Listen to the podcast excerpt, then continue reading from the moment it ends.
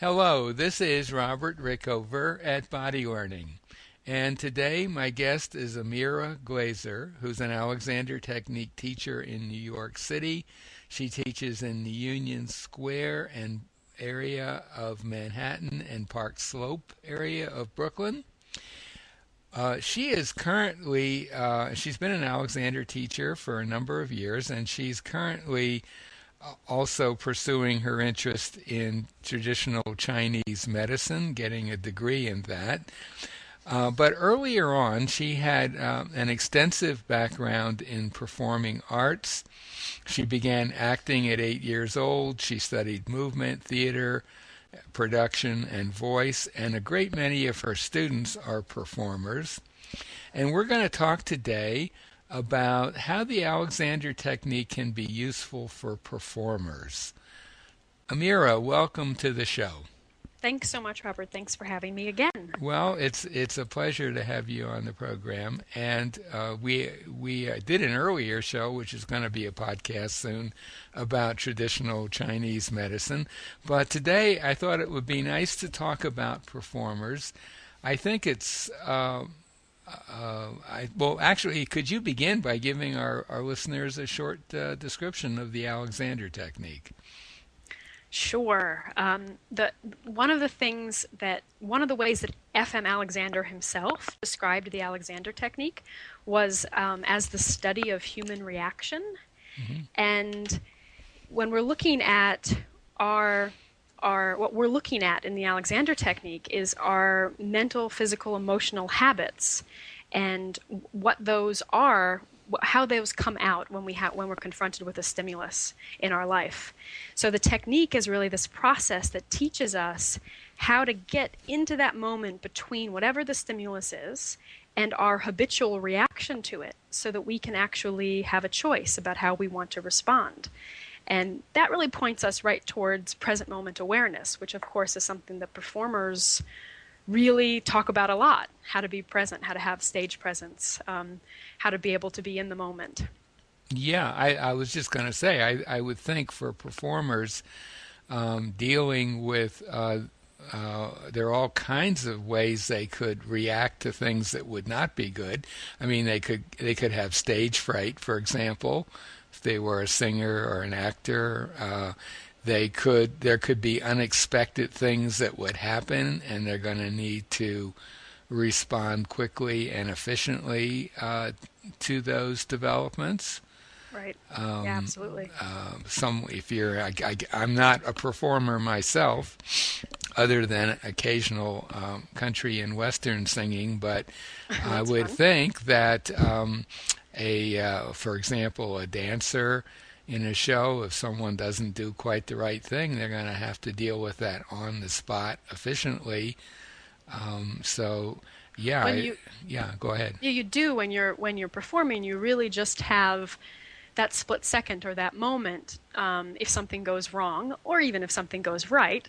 But if something goes wrong, you just have a, a, a moment to to respond, to choose your response. And one of the things I think is really interesting about the Alexander technique is that by studying it, we really enable ourselves to be more spontaneous. Um, and and sometimes students, when they begin studying the technique, think they have to think all of these things. I have to think of letting my neck be free and my head move up and my width and my length and my breath and and it doesn't it doesn't immediately they don't immediately see oh this is going to help my spontaneity but because we're such habitual creatures and we get so accustomed to being um, really responding unconsciously. That when we begin to break that down and, and look at what our habits are and how those responses are already conditioned, mm-hmm. um, we're really not acting spontaneously at all. We're acting in a pre programmed kind of way. And through studying the technique, in my experience, and for many of my students, all of a sudden there's this richness of being in the moment and being able to not be be driven by your maybe habitual reaction to a scary moment or an intimidating moment, which could happen on or off stage, but but being able to f- just find this openness that that having f- having this experience of freeing your neck over and over again, it just happens, and you you know see the see the way through much more easily than you would have anticipated you could do because you're really in the moment. Mm. I wonder if you could relate that. Um, because, I mean, well, usually when people talk about the Alexander technique, uh, it's sort of its best known benefits are helping people who have uh, stress related conditions and helping performers uh, do their work more efficiently. Generally, um, there's not as much emphasis, I think, on what you've just been talking about. And I wonder if you could say a bit about how um, how the technique actually accomplishes what you just described as being able to react more quickly and efficiently. Well, being able to be in the in, moment. In the moment, yeah. yeah. instead of in a pre programmed moment. Mm-hmm. So, in the Alexander technique, we're looking at, um, well, like I said in, in in my my current definition of the technique, we're looking at stimuli and how we react to it. So stimuli can be anything. I mean, it can be the phone ringing. Um, it can be for for a performer. It can be an audition. Um, it could be a high note in an aria. It can be something that we have, you know, anything that we might have a reaction to. And in the Alexander technique, the and, and FM Alexander did in, le- in, in a typical lesson, we're doing a lot of getting in and to and out of a chair. And my little logo even has a little chair in it. And and people always say, well, what, what's what's this chair about? Why why the chair? And I think that I think that Alexander used the chair as a as a metaphor for life in a certain sense that we all get in and out of a chair many of us hundreds of times a day without thinking about it. It's something we do unconsciously, and as you know, people tend to do all sorts of things to sort of pull themselves um, out of alignment or use you know extra effort to get themselves out, to get themselves back into the chair. And when people suffer chronic pain or, or even acute pain, they become aware that they're using a lot of effort to get into this chair, or out of this chair. But many of us um, go through our lives without even thinking about that. So it becomes a great place in an Alexander lesson to start to examine what we do unconsciously and what we do um, habitually without without thinking about it. Right. Well, when, just to take that example, if I could elaborate on it a yeah. little bit. So, people who are in pain, as you say, uh, they realize that it's quite a quite a task, for example, to stand up or sit down. But what they probably don't realize is why it's such a task. In other words, what are they doing that is creating all these barriers to efficient movement? And I guess you could also say barriers to um, ability to respond to the stimulus to stand up or to sit down efficiently. Right. And I guess what you're saying is it's certainly true. A lot of Alexander technique lessons involve um, what's called chair work and people right. standing up, sitting down, or just working with someone sitting in the chair. And I think the idea is that, uh, in, in terms of the stimulus issue that you've been talking about is that that stimulus, so let's say you're sitting in a chair and the phone rings across the room, and uh, your mind is on that phone and answering it, and you just want to get to the phone where you can pick it up and talk. And what the Alexander technique can help you do is be aware of the process you use to get yourself onto your feet.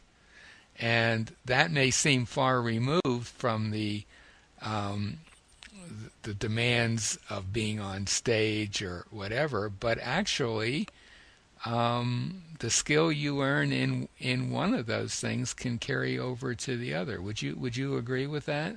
Absolutely, and I think that I think that is exactly what Alexander had in mind when he started getting people out of a chair and putting them back in it or helping them to look at that process because for him he was a performer right mm-hmm. alexander was a, an, an, actor he loved he loved to perform and the, the common the common theater at that time was um, long um, resuscitations. So he would mm-hmm. recite for, for long periods of time. He loved Shakespeare, and he started losing his voice. And it was because he, because he loved this career and because he was um, starting to be quite successful at it that it, that he wasn't willing to to stop there.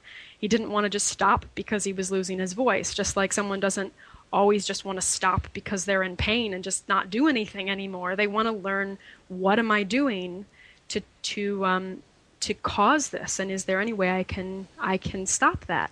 And so for Alexander, like you used the example of the stimulus of the phone ringing, um, for Alexander, his stimulus was that he wanted to speak. Um, and for performers, right, they want to sing, they want to speak, they want to communicate. And it was a very strong stimulus for him. And I think the stronger the stimulus, sometimes, the harder it can be to pause for a moment, to get in that to get in that headspace where we can really have a choice about our response.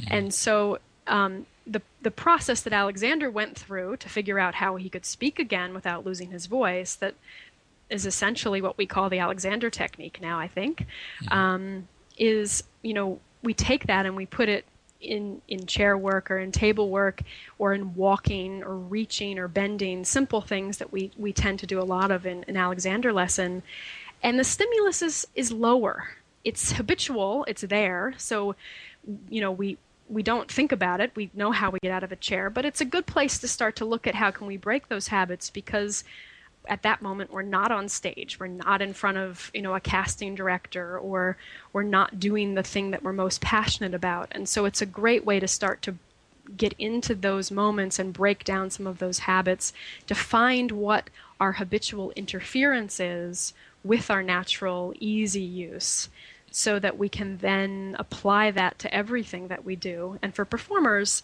that's their performance um, right. often Right. Right. And and I mean it could in terms of what goes on during an Alexander lesson, it could be other simple activities like walking or climbing stairs or something like that. I think the point is that you're you're helping someone um, recognize those uh, patterns that come into play really quickly when confronted with um, uh, a stimulus to say walk across the room or chop vegetables or whatever in in fairly uh, non threatening, non uh, situations, everyday activities, and then uh, once they've learned how to do that a bit, then it becomes a lot easier to work with them while they're actually singing or dancing or right. or whatever. And I think another thing that maybe is worth mentioning, you mentioned Alexander's own uh, self-discovery uh, process, which, as you say, is is really what the Alexander technique is. One of his discoveries early on was that the patterns that got in the way of his voice, that the constrictive patterns, let's say, that got in the way, would actually actually preceded the the uh, his actual speaking. In other words, he would have an idea that I'm going to say something, and immediately that pattern would come into play. So he had to be really proactive in dealing with that. He couldn't wait until right. until the first sound came out of his mouth to right.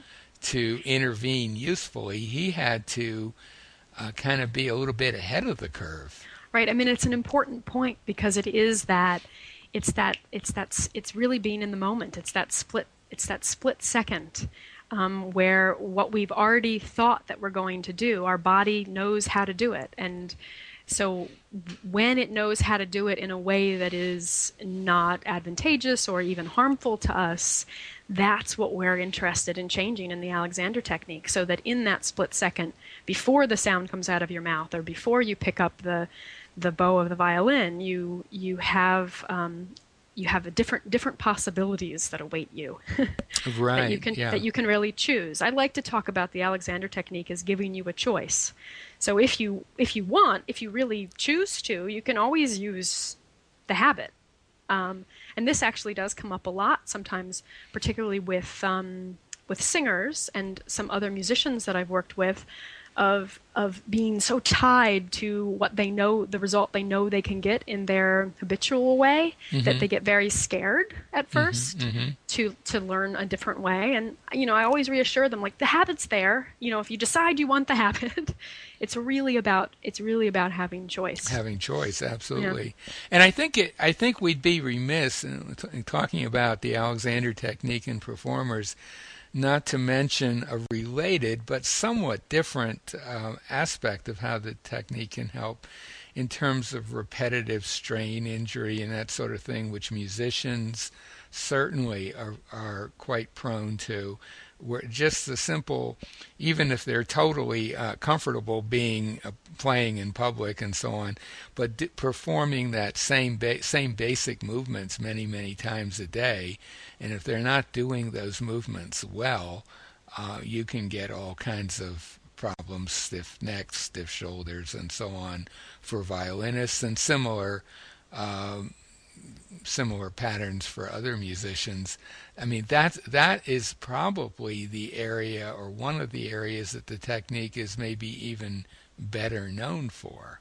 Yeah, it's I mean it, it's it's so useful for all types of musicians um, with injuries and and dancers also um, that that they're the habitual way of using themselves or because of the repetition of movement, it really starts to wear down, wear on them, and can lead to you know can lead to all sorts of pain and injury. Um, and so by re by thinking of yourself as an instrument as well as the instrument that you're playing and relearning to play the instrument of yourself, mm-hmm. um, you can really change that change that dynamic and, and they're a lot like Alexander. Again, they really want to do what they're doing. And so for him, it was the challenge of, okay, if I don't want to stop what I'm doing, how do I change it? So that I can that I can continue in a more mm-hmm. easeful, more productive manner. They they want to do what they're doing, and often they're working in an extremely competitive environment. Absolutely, because yeah. there are a lot of other people who want to do what they're doing right. too, That's and right. so the the the demands, in in a way, uh, performers. Um, I don't know quite how to put this. They seem it seems to me that their issues are really kind of like everyone's issues, but magnified many times. I mean, ordinary folks like like me, you know, um, have some of the ha- people just living a regular life have those sorts of issues too. But with performers, everything is a little a little more hyper, I would say. It's like the stakes are higher. The stakes right? are higher. The Yeah. demands are higher. The actual amount of physical work is often higher. The hours are longer.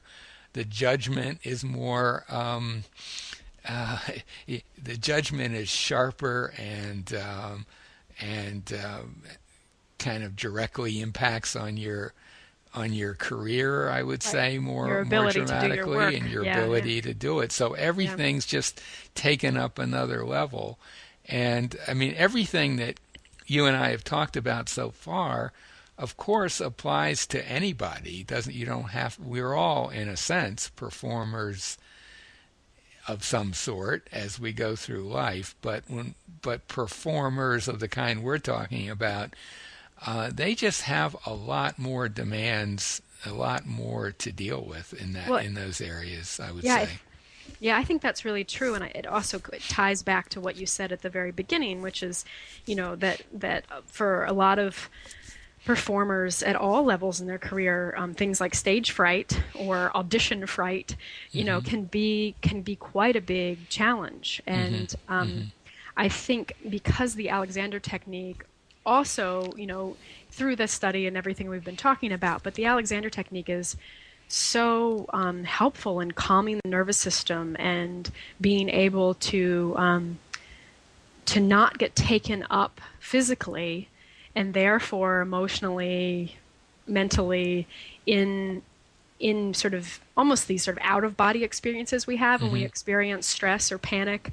Um, it can be incredibly grounding for, for performers, and I, I work a lot with. Um, with the art of breathing work that, that Jessica Wolf, um, I think, has talked about on, on your show, right? Yes, absolutely. I work a lot with that with with um, performers and and did um, s- s- some of that work um, the that Carl Stough was doing when I was performing in in college too, to really help myself and now help my students to to use the breath itself to calm the nervous system down, to prepare, to kind of clear the field, to be in that present moment. Um, which, if we if we can allow ourselves that calmness um, in sort of the center of the storm, mm-hmm. um, we can be more spontaneous, and we can often find that there's there's not there's not so much fear in that moment, in the moment we're in. It's more about what might happen or what did happen.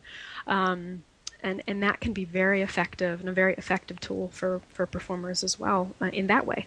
Mm-hmm. Well, um, uh, is there anything that we have not covered that you would like to mention before we come to an end?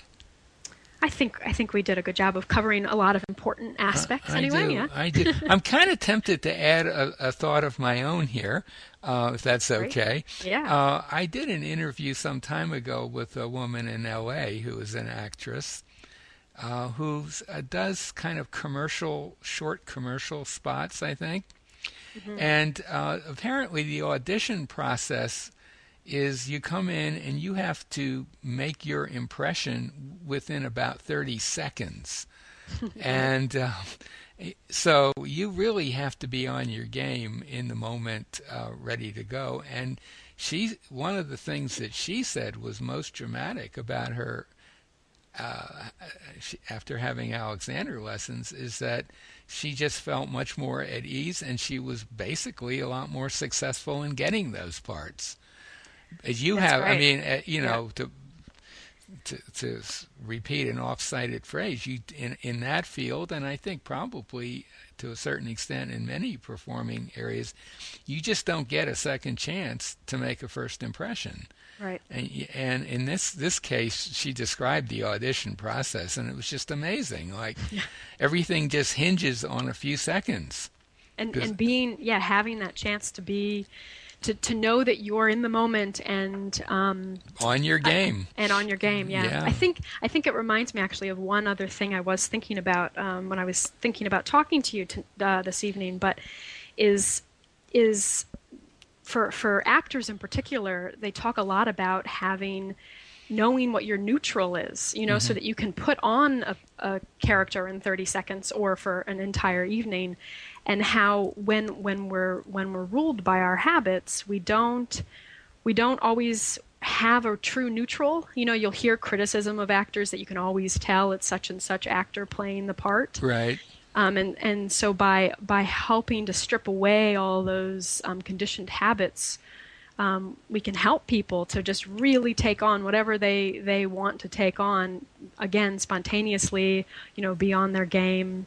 And again, with the breath, it's really um, amazing to watch people, um, performers who can can take away, strip away the interference um, of their of their habits, mm. And then when they're on their breath, it's like whatever that emotion is that they've studied, that they know in their character, if they're on their breath, it just flows out of them. It's that it's that natural inspiration that just feeds and then you see that and that's what we want to see, you know, when we go to a performance or when we're performers. So it's really really beautiful too to mm-hmm. watch. And, and of course you can get the same thing in a lot of other fields that maybe aren't called performance fields, say teaching, for example, or and public speaking. Public speaking, but just you know, we are we do we are performers in our lives. Well, maybe this is a good place to to end the conversation. Um, my guest today has been Amira Glazer, who's an Alexander Technique teacher in New York City and if what we've been talking about intrigues you and you live anywhere in the New York area, um, we'll put a link to Amira's uh, website by the interview. And if you uh, live anywhere else in the world and want to explore the technique a little more or find a teacher in your area, we'll put a link to another website that will allow you to do that. Amira, thanks so much for being on the show today. Thank you so much for having me. It was great fun speaking with you.